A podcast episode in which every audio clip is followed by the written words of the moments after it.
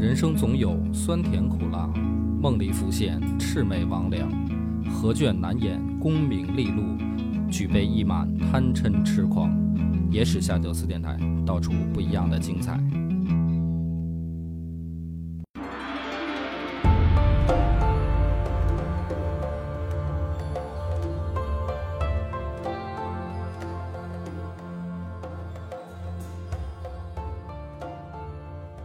大家好，欢迎收听《夜市下酒》，我是主播恶霸波。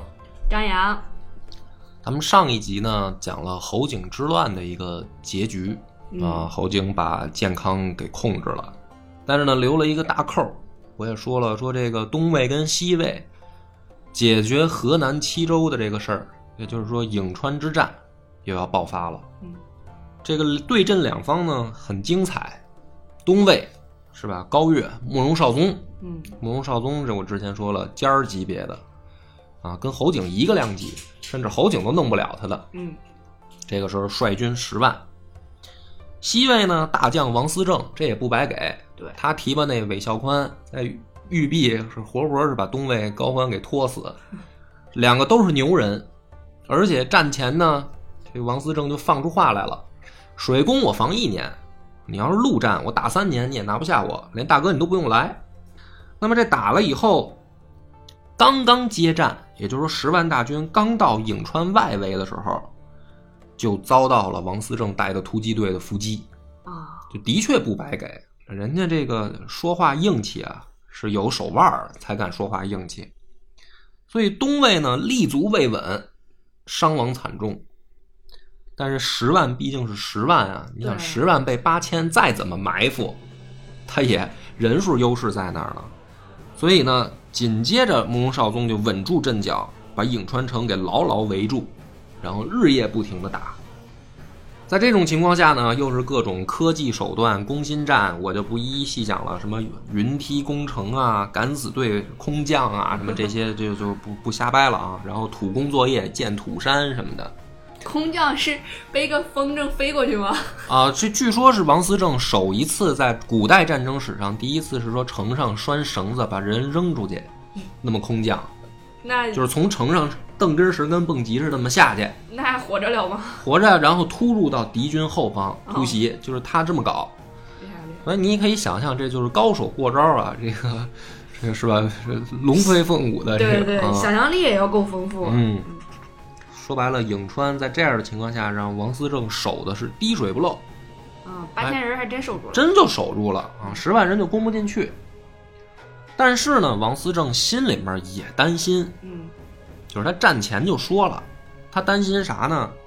怕敌人水攻，因为说啊，这个颍川城城外就是渭水，如果这个渭水被东魏改道，嗯，可以直接把颍川城灌了，哦，就直接城就泡了。那么这个事儿他担心归担心，打了一年整整，嗯就是这一年里面，东魏都没想用这招儿，但是，一年之后，东魏大将刘封提议，围水筑坝，改水道淹城，就是咱别耗着了。慕容绍宗呢，其实早有此意，因为水攻啊，说白了对城市破坏比较严重。嗯打仗打仗，你想他们十万人打八千，他们觉得这事儿早晚的事儿，你把城给毁了也不太好。对，可是没想到这王思政这么硬气啊！如果不水攻，我我估计真有可能说像王思政预想的，三年他们打不下来，最后不了了之。对，那干脆呃筑坝放水。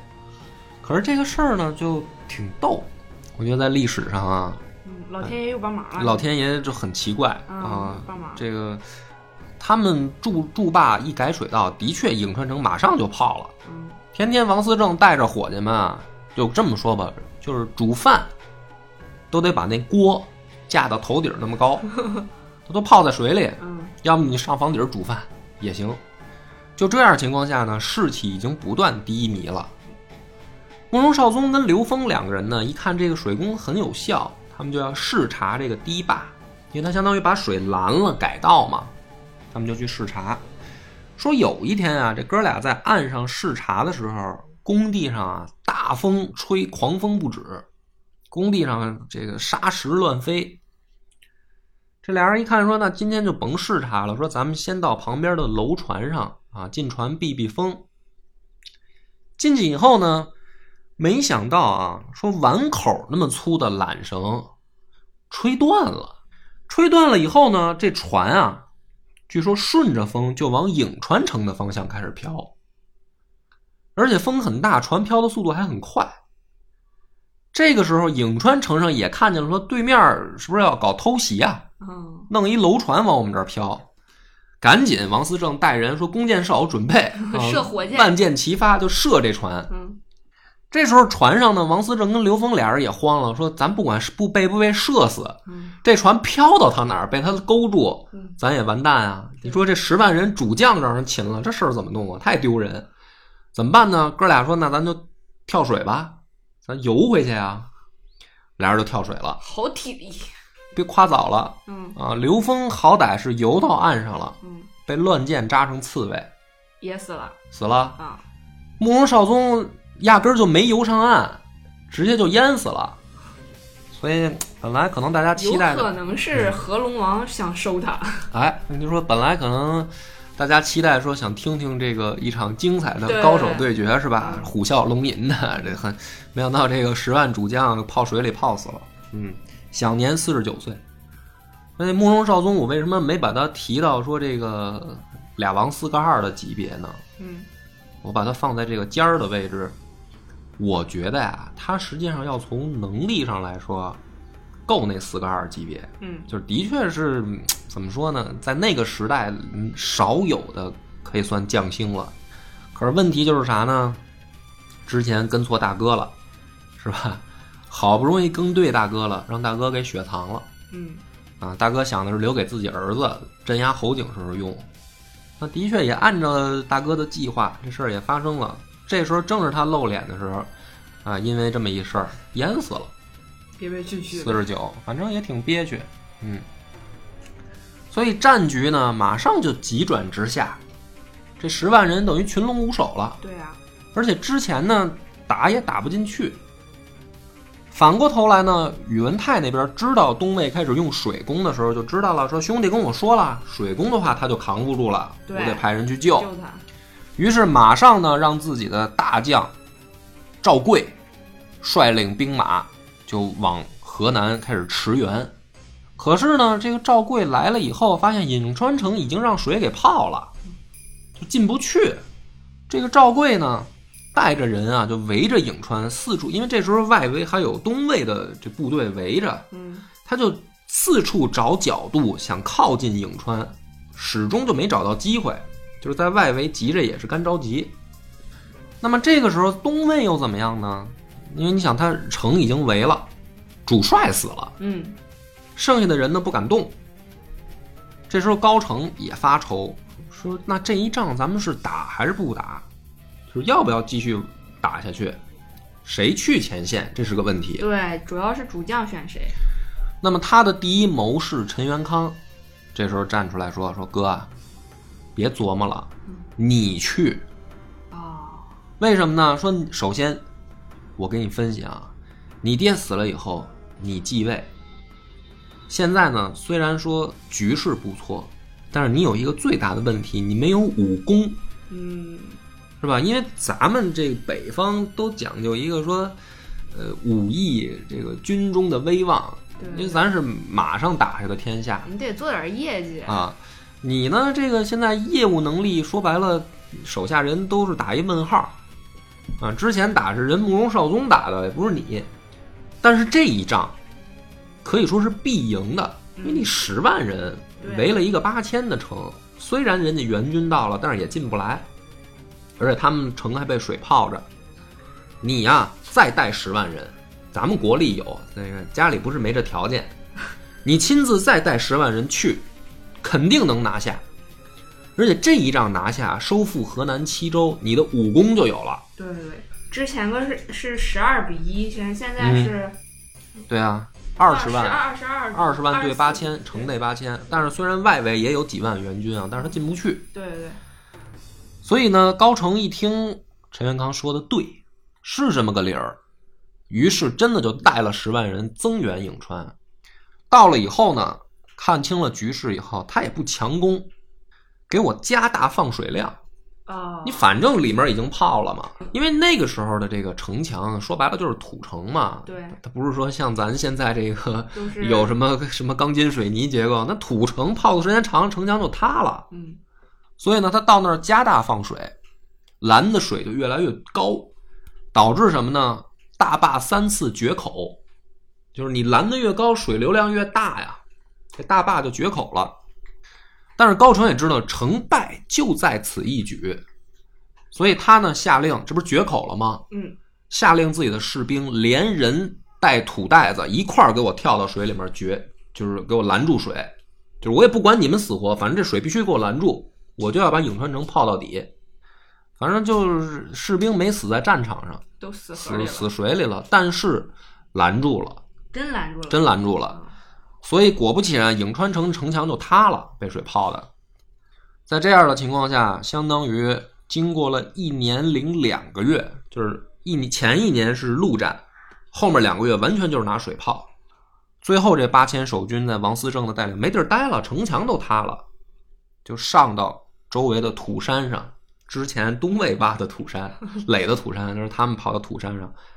王思政带着人上了山以后呢，也仰天长叹啊，因为以他这个名将，他也知道说现在无险可守了，外围援军进不来，拔剑准备自刎啊！我就是我以身殉国就完了。周围的人呢，马上跪下拦他，就是说将军你别死啊，是吧？这一仗不就失败，不是你的错误不，丢人。对啊，不丢咱八千人，嗯，最后守了一年零两个月，对，然后让水给灌的，现在咱没地儿待，输了，这事儿说出去不丢人。对，最后呢，这个王思政就在手下们的开导劝解下投降了，投降了。投降了。高澄呢很欣赏王思政，就这将领啊，对，他不恨，是吧？这是这是人才，这是良将啊。于是呢，后代王思政，所以在史书上啊，对王思政评价甚高。怎么评价他的呢？说他以一城之众抗倾国之师，率疲弊之之兵，当劲勇之卒，啊，犹能击摧大敌，屡建奇功，终结冠于北朝本朝，一生动于临听。虽运穷世节，身陷啊呈现深囚，但是壮志高峰，亦足奋于百世矣。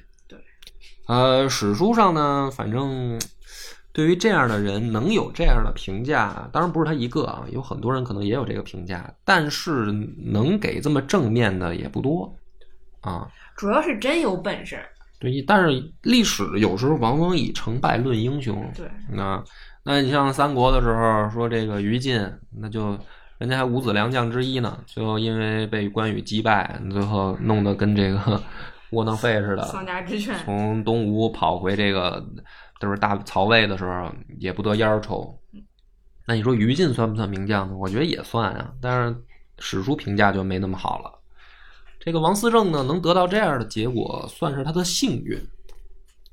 相比慕容绍宗也幸运多了。慕容绍宗也也不是因为说这个是吧能力问题，那没想到谁知道老天爷突然刮阵邪风啊，就给淹死了。龙王就是想收他。嗯，但是这个结果咱们就得说了，颍川一失守，西魏控制的河南诸城啊，就开始相继的失去联络了，就联系不上了嘛。所以呢，宇文泰在之前的几年，他的政策就是养精蓄锐，因为他知道在关中之前立足未稳，又接连的跟高欢发生几场大仗，急需要内部赶紧调整。那么这个时候在河南硬扛的话，并不是最佳时机。所以当河南七州开始渐渐失去联系以后，宇文泰马上下令，把河南的所有兵力收回关中，全都撤回来。就是地盘让给你了，我现在不跟你争。那么在这个情况下呢，就不得不说高澄，他在东魏的威望就到达顶点了，因为你从全局来看，是吧？他爹死，他爹高欢啊死了仅仅不到两年吧，差不多两年时间，因为他这个颍川之战打了一年零两个月，两年时间，侯景被赶跑了，南方的这个等于地盘扩展到长江以北，西边河南把西魏击败，收复了所有失地，可以说不论文治还是武功，都已经隐隐有超过他爹高欢的趋势了。而且最后这一仗是人家自己亲率十万大兵拿下的，对，那朝中内外就没话说了嘛。你不管他是不是好色，是吧？抢人家媳妇儿这事抢人媳妇儿，他他这事儿多着呢。咱们这一站这一集可以好好给他揭揭底儿 啊。那么这样的情况下呢，他下一步说白了很简单，你就想想三国时曹操嘛，嗯就该逼着孝敬帝禅位了，那就是我我该当皇帝了。于是呢，在这个时候开始啊，他就和自己的三个亲信开始密谋这件事儿。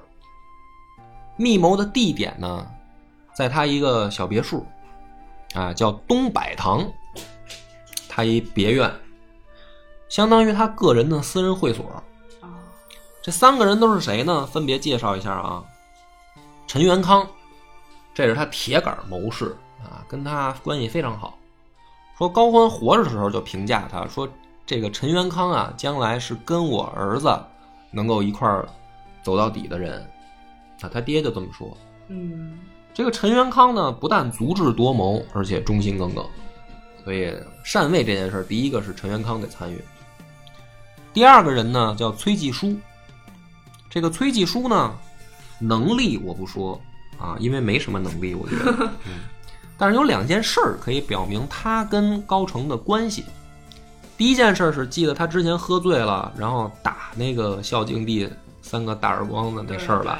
谁打的呢？不是高成亲自动手，这崔继书打的啊，狗腿子，啊，这是属于狗腿子，啊让他打皇帝，这哥们儿都毫不犹豫上去就是三巴掌。嗯第二件事儿是，像高欢啊不是高成的这些美女，都是崔继书给找的啊啊，什么这个各种各样的啊，什么白？白的呀、黑的呀、腿长的、胸大的，这都是崔继书给他找的。就两件事儿，你就明白他俩关系了吧？这是亲信。嗯，第三个呢，叫杨殷。杨殷是谁呢？弘农杨氏的后代。可是呢，这个杨氏被当时啊尔朱氏给灭门了。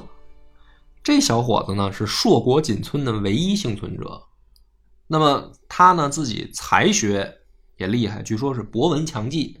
家里边被灭门，他又是大族，嗯于是高欢就把自己的女儿嫁给这个杨殷了。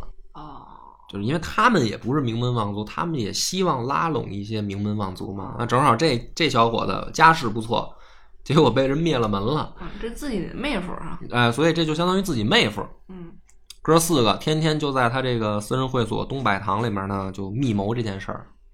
为什么在这儿呢？这东柏堂我为什么管它叫会所呢？首先呢，高欢抢来的各种美女都在这儿，呃之前这个弄女孩儿就在这儿弄，嗯最后呢，这个地儿也有一女主人，叫袁玉仪。袁玉仪是琅琊公主，哦但是呢，你别以为她是真的说这个根正苗红的这个王室贵族。这个女主人啊，袁玉仪实际上是袁雍的长子袁泰小妾生的闺女。这个大家听了挺绕啊，干嘛从这儿介绍呢？庶出，啊、还不光是庶出，嗯袁雍呢本身在这个北魏皇族里面啊，就是属于最大的不靠谱的人，说他是首富。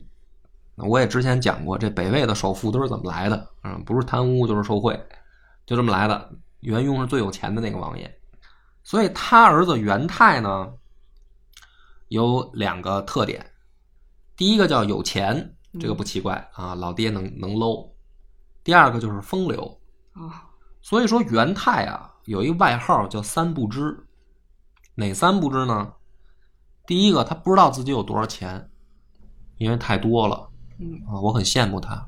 嗯，然后第二个不知道自己有多少女朋友，第二个对不知道自己有多少老婆，因为也太多了。嗯第三个就是不知道自己有多少孩子啊啊，他只管生，嗯他不管养，或者说不管教，所以他有一外号叫三不知。这爷儿俩呢，在河阴事变里面双双嗝屁，啊，就被宰了。所以这袁玉仪呢，打小呢就等于流落民间，嗯就因为嗯出事儿了嘛。他本来又是小小妾生的这个，不知道不知道是多少个多少个孩子之一了，嗯所以这一个是为了躲祸，第二个是这上面一出事儿，他也没人再照顾他们了，他就流落民间了。结果呢，在流落民间的时候，最后不是结束了吗？河阴之变这个过去了，尔朱氏不是也完蛋了吗？他就又回去找他哥哥，就是袁斌，这会儿袭了高阳王的爵位了，找他哥。他哥压根儿就不认识他，这我爹有那么多孩子，我哪知道你是不是我爹生的呀？是吧？也没法调查，我爹自己都不知道，就不认他。嗯结果这孩子呢，还得接着流落街头，说也不知道怎么机缘巧合啊，有一天就碰上高成了。啊这个高成呢，阅女无数，啊，以他的丰富经验，一眼就相中这个袁玉仪了。那可以说，这估计姑娘长得好看，嗯，可是这里面就有点奇怪。对呀、他要是长得好看，他哥为什么不认他呀？不，嗯，你说什么呢？怎么思想这么 他认了之后是可以说再嫁给别人，然后所以这个里面我要讲这一集的关键的疑点，这就是其中一个，嗯就是这个袁玉仪，她怎么就勾搭上了高成对，啊？因为你从两个说啊，第一个从身份上差距有点大，你别说他是不是说这个元雍的这个等于像相当于孙女了啊嗯，啊，这本身就打一问号，因为他哥都不知道。对啊，那第二个是那么好色，见过那么多女的，怎么大街上碰上这么一个就给养到会所里来了？而且他这琅琊公主实际上是高成去向萧定济请的，嗯还不是他哥，这就是一问号。就是这女的身世很神秘，到底是不是元雍的孙女儿不知道，反正他们那么说是。嗯我为什么在这儿隆重讲了这么个疑点呢？因为这个事儿后面就开始变得，呃，神鬼莫测了，是一个历史疑案了。啊更曲折离奇了。哎，你听着呀，他们哥四个不是在会所里面天天商量怎么这个费力，呃，不是，就是说白了就是称帝嘛，对啊，给萧敬帝轰走。那这个事儿呢，相对来说就得机密一点儿，就是你就不能让消息走漏了，因为它毕竟不是啥光彩的事儿，所以但是又是一大事儿。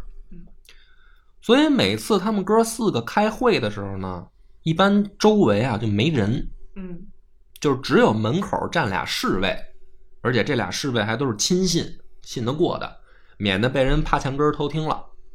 因为万一说这个朝中的一些元氏老臣知道这事儿，要给他们整一出，不是麻烦吗？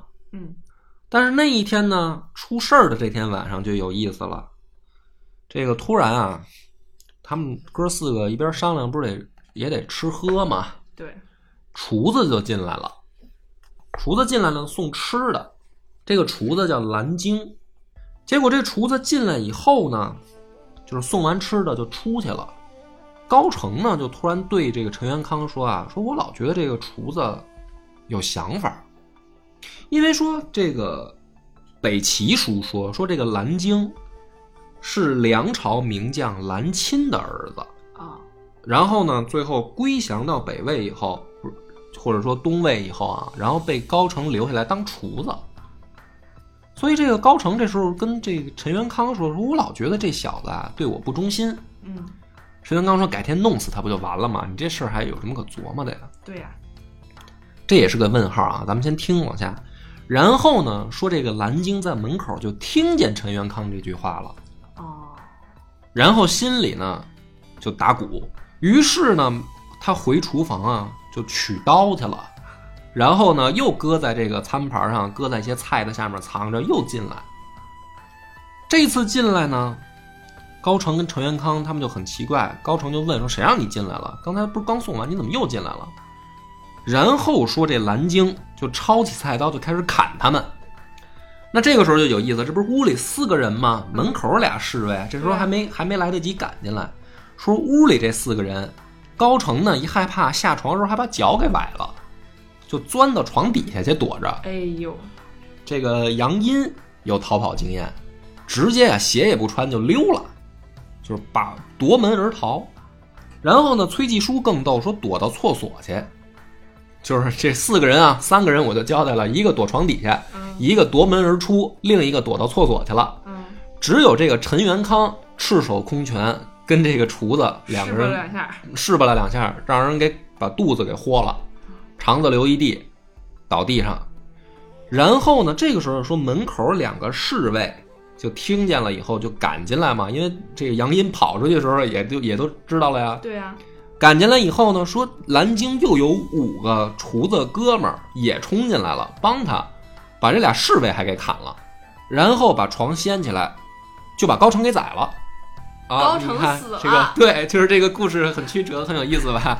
你以为啊你是不是以为这集我要讲高成称帝？对呀啊对呀是吧没有，他就死了。嗯他死了以后，紧接着呢，发生的是事情就就就闹大了。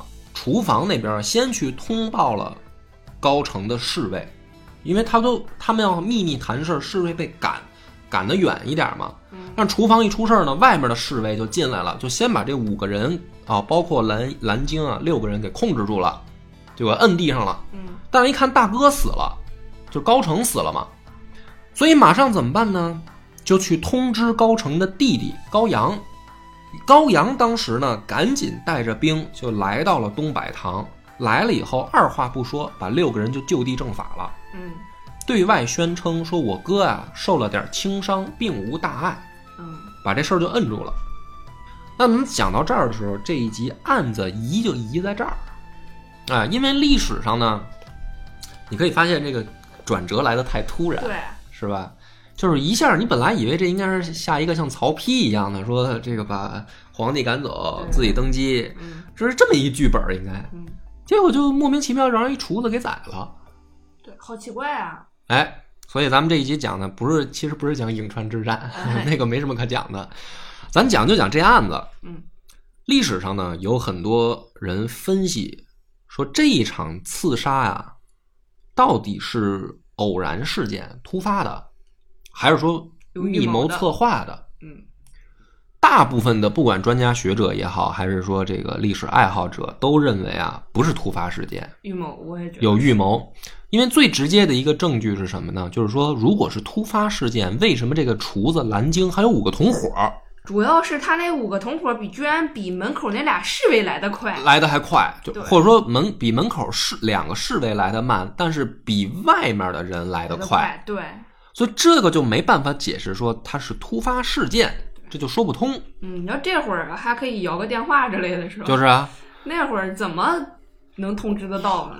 那么如果说他是有预谋的，哎，这个事儿在历史上就有分歧了。嗯，什么分歧呢？谁谋的？谁是主谋？有几种说法，我给大家呢都念叨念叨，大家可以自己感觉哪个更靠谱啊。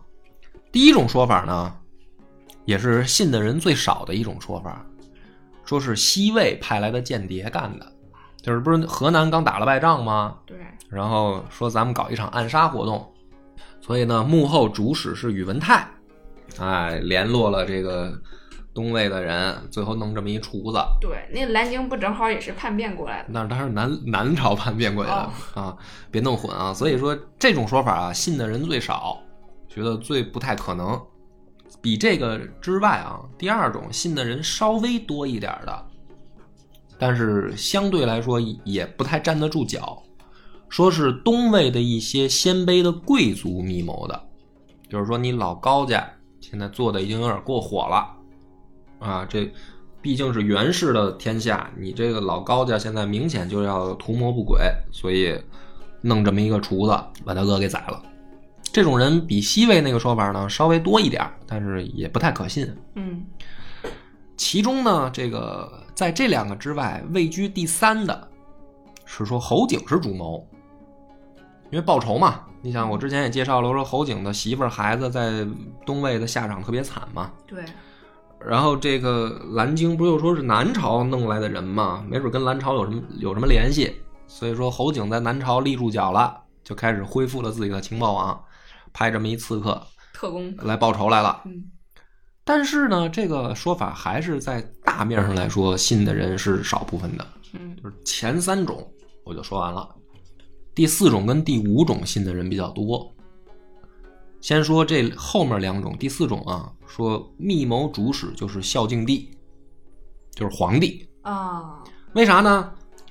说这个袁玉仪他毕竟姓袁啊，对啊，那他可不可能是跟袁氏的人有联系呢？对，所以是不是有人再结合一下，在安排着促使的高成有一天看到了这姑娘，对哎，然后给安排到高成那儿，嗯，然后是吧？当美女间谍，摸清了这个东堂的，就是说东百堂的实际情况嗯，然后再安排这么一厨子干事儿。因为这个袁静袁玉仪最后下落不明，这人没了。哎，而且就是我刚才讲他出身的时候，我也说了那个疑点了，他哥都不认他，是吧？所以这是一种说法，说真正背后密谋主使的是孝敬帝，元氏皇帝，搞了一这么一个美女间谍的这么一个扣，最后让厨子把这事儿干了。所有这前四种说法之外，还有一个，还有一种，也是最多的一种，比较能取信于人的，说干掉高成的就是他弟弟高阳。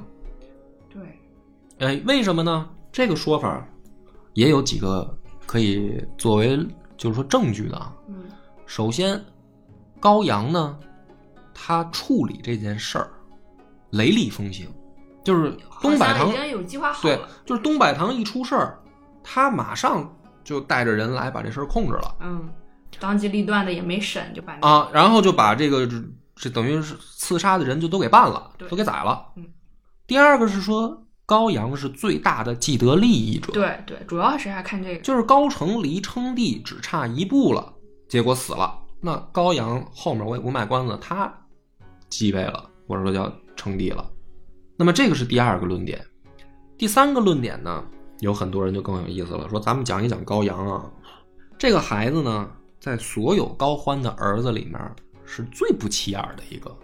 说他小时候还行，嗯，有两件事儿。说有一天啊，高欢闲的没事儿，蛋疼，弄了一堆乱麻，就是那麻绳啊，缠在一块儿了，解不开了，弄了好几大团给儿子们玩儿，说看看咱们比赛谁能最快给解开。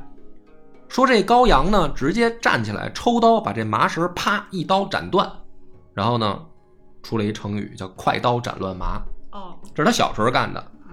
嗯，说还有一次啊，这个高欢又闲得蛋疼，让大将彭越呀、偷偷埋伏好了，在他儿子的这个必经之路，他们出去玩的路上，说伏击这帮儿子，就是假装遇敌敌袭了，看看这帮儿子的反应。结果呢，说所有的儿子都很害怕，准备跑，只有高阳跟彭彭越正面刚，要比武。彭越呢，赶紧就说说我开玩笑呢，行，知道了，这是你爸给我安排一活儿。高阳就不信，非要跟他打，就是这小子有多愣，这么一个角色。可是呢，更逗的是说，这是他小时候发生的事儿。说这孩子长大成人以后啊，就没出息了是吗？啊，说天天呢流着个大鼻涕，啊，变成傻子了，长得也不好看，又黑又丑，腿还有点瘸。然后呢，说一身牛皮癣，就是高欢的儿子啊。你像这个高成啊，你说他这个色呀，也一方面说因为他帅，啊，长得不错，所以他这个到处呲妞儿啊，妞儿也喜欢他。这个高阳呢，完全相反，就是小时候看着好像还挺挺有挺有这个什么骨气的啊，挺机灵的，长大以后跟一大傻子似的，啊，然后呢，特逗的是说，这个高欢啊，给他找了个媳妇儿，这媳妇儿呢也有来历，是一大美人儿，叫李氏，长得也好好看，叫李祖娥。说这高阳呢挺喜欢他媳妇儿，没事儿还给媳妇儿准备个小礼物，就被他这色鬼哥哥给盯上了。啊，这个高成呢，王八蛋到什么程度呢？不但礼物给人抢走，据说啊，还抽空给弟媳也奸污了啊！就是咱们之前也说过，他就是这么一大色狼嘛。嗯，然后呢，说这高阳呢没事儿，说他媳妇儿跑他来哭，跑他找着来哭啊。啊，他说没事儿，哥哥哥要是喜欢那个，你就讨哥哥欢心就行了。就是这这这事儿，你都觉得不可思议，就不是一男人该干的。绿帽子戴的很从容，然后这事儿啊到这儿，高成也怀疑了。嗯说我这弟弟是不是装傻呀？嗯，小时候不这样啊。有一次呢，他就找了他一亲信叫崔显，试试他。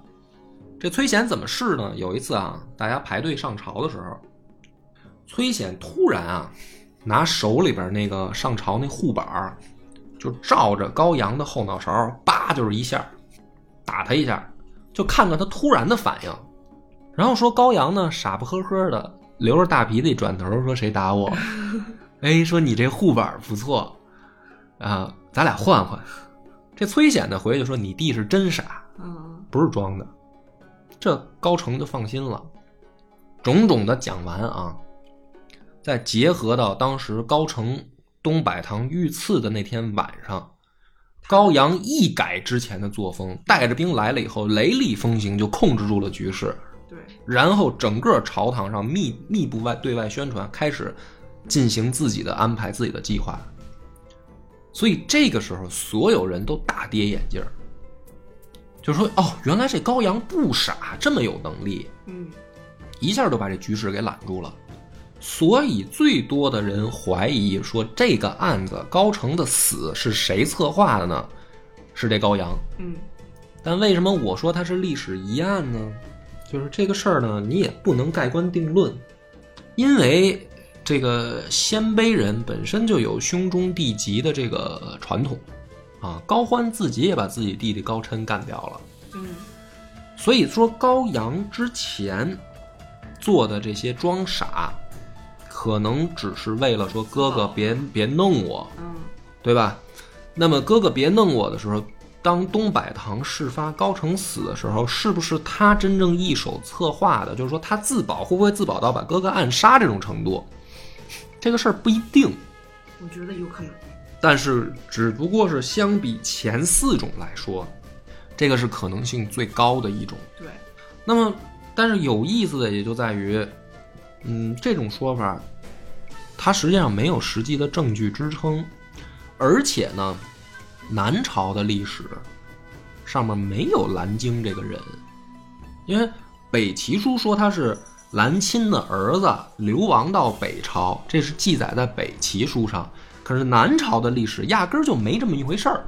啊，所以呢，最最最最，你要我说啊，最最最最根本的证据就是说，如果有人策划这一切，并且能改当时晚上的具体事件，因为我觉得啊，我们现在从史书上看到的说，当天晚上是不是发生这些事儿都不一定。就是你怎么真的能确定是一个厨子拿着菜刀进去把高成剁了呢？不一定，因为我们也是看到后面的记载。那么连这样的记载上面都漏洞百出的时候，当天晚上也许根本发生的就不是这些事儿，也没准儿就是，是吧？部队突然冲进去把高成就给宰了，也没准甚至就是高阳自己带队冲进去，把把他哥宰了。这都有可能对，啊。因为历史到底发生了什么，我们不知道。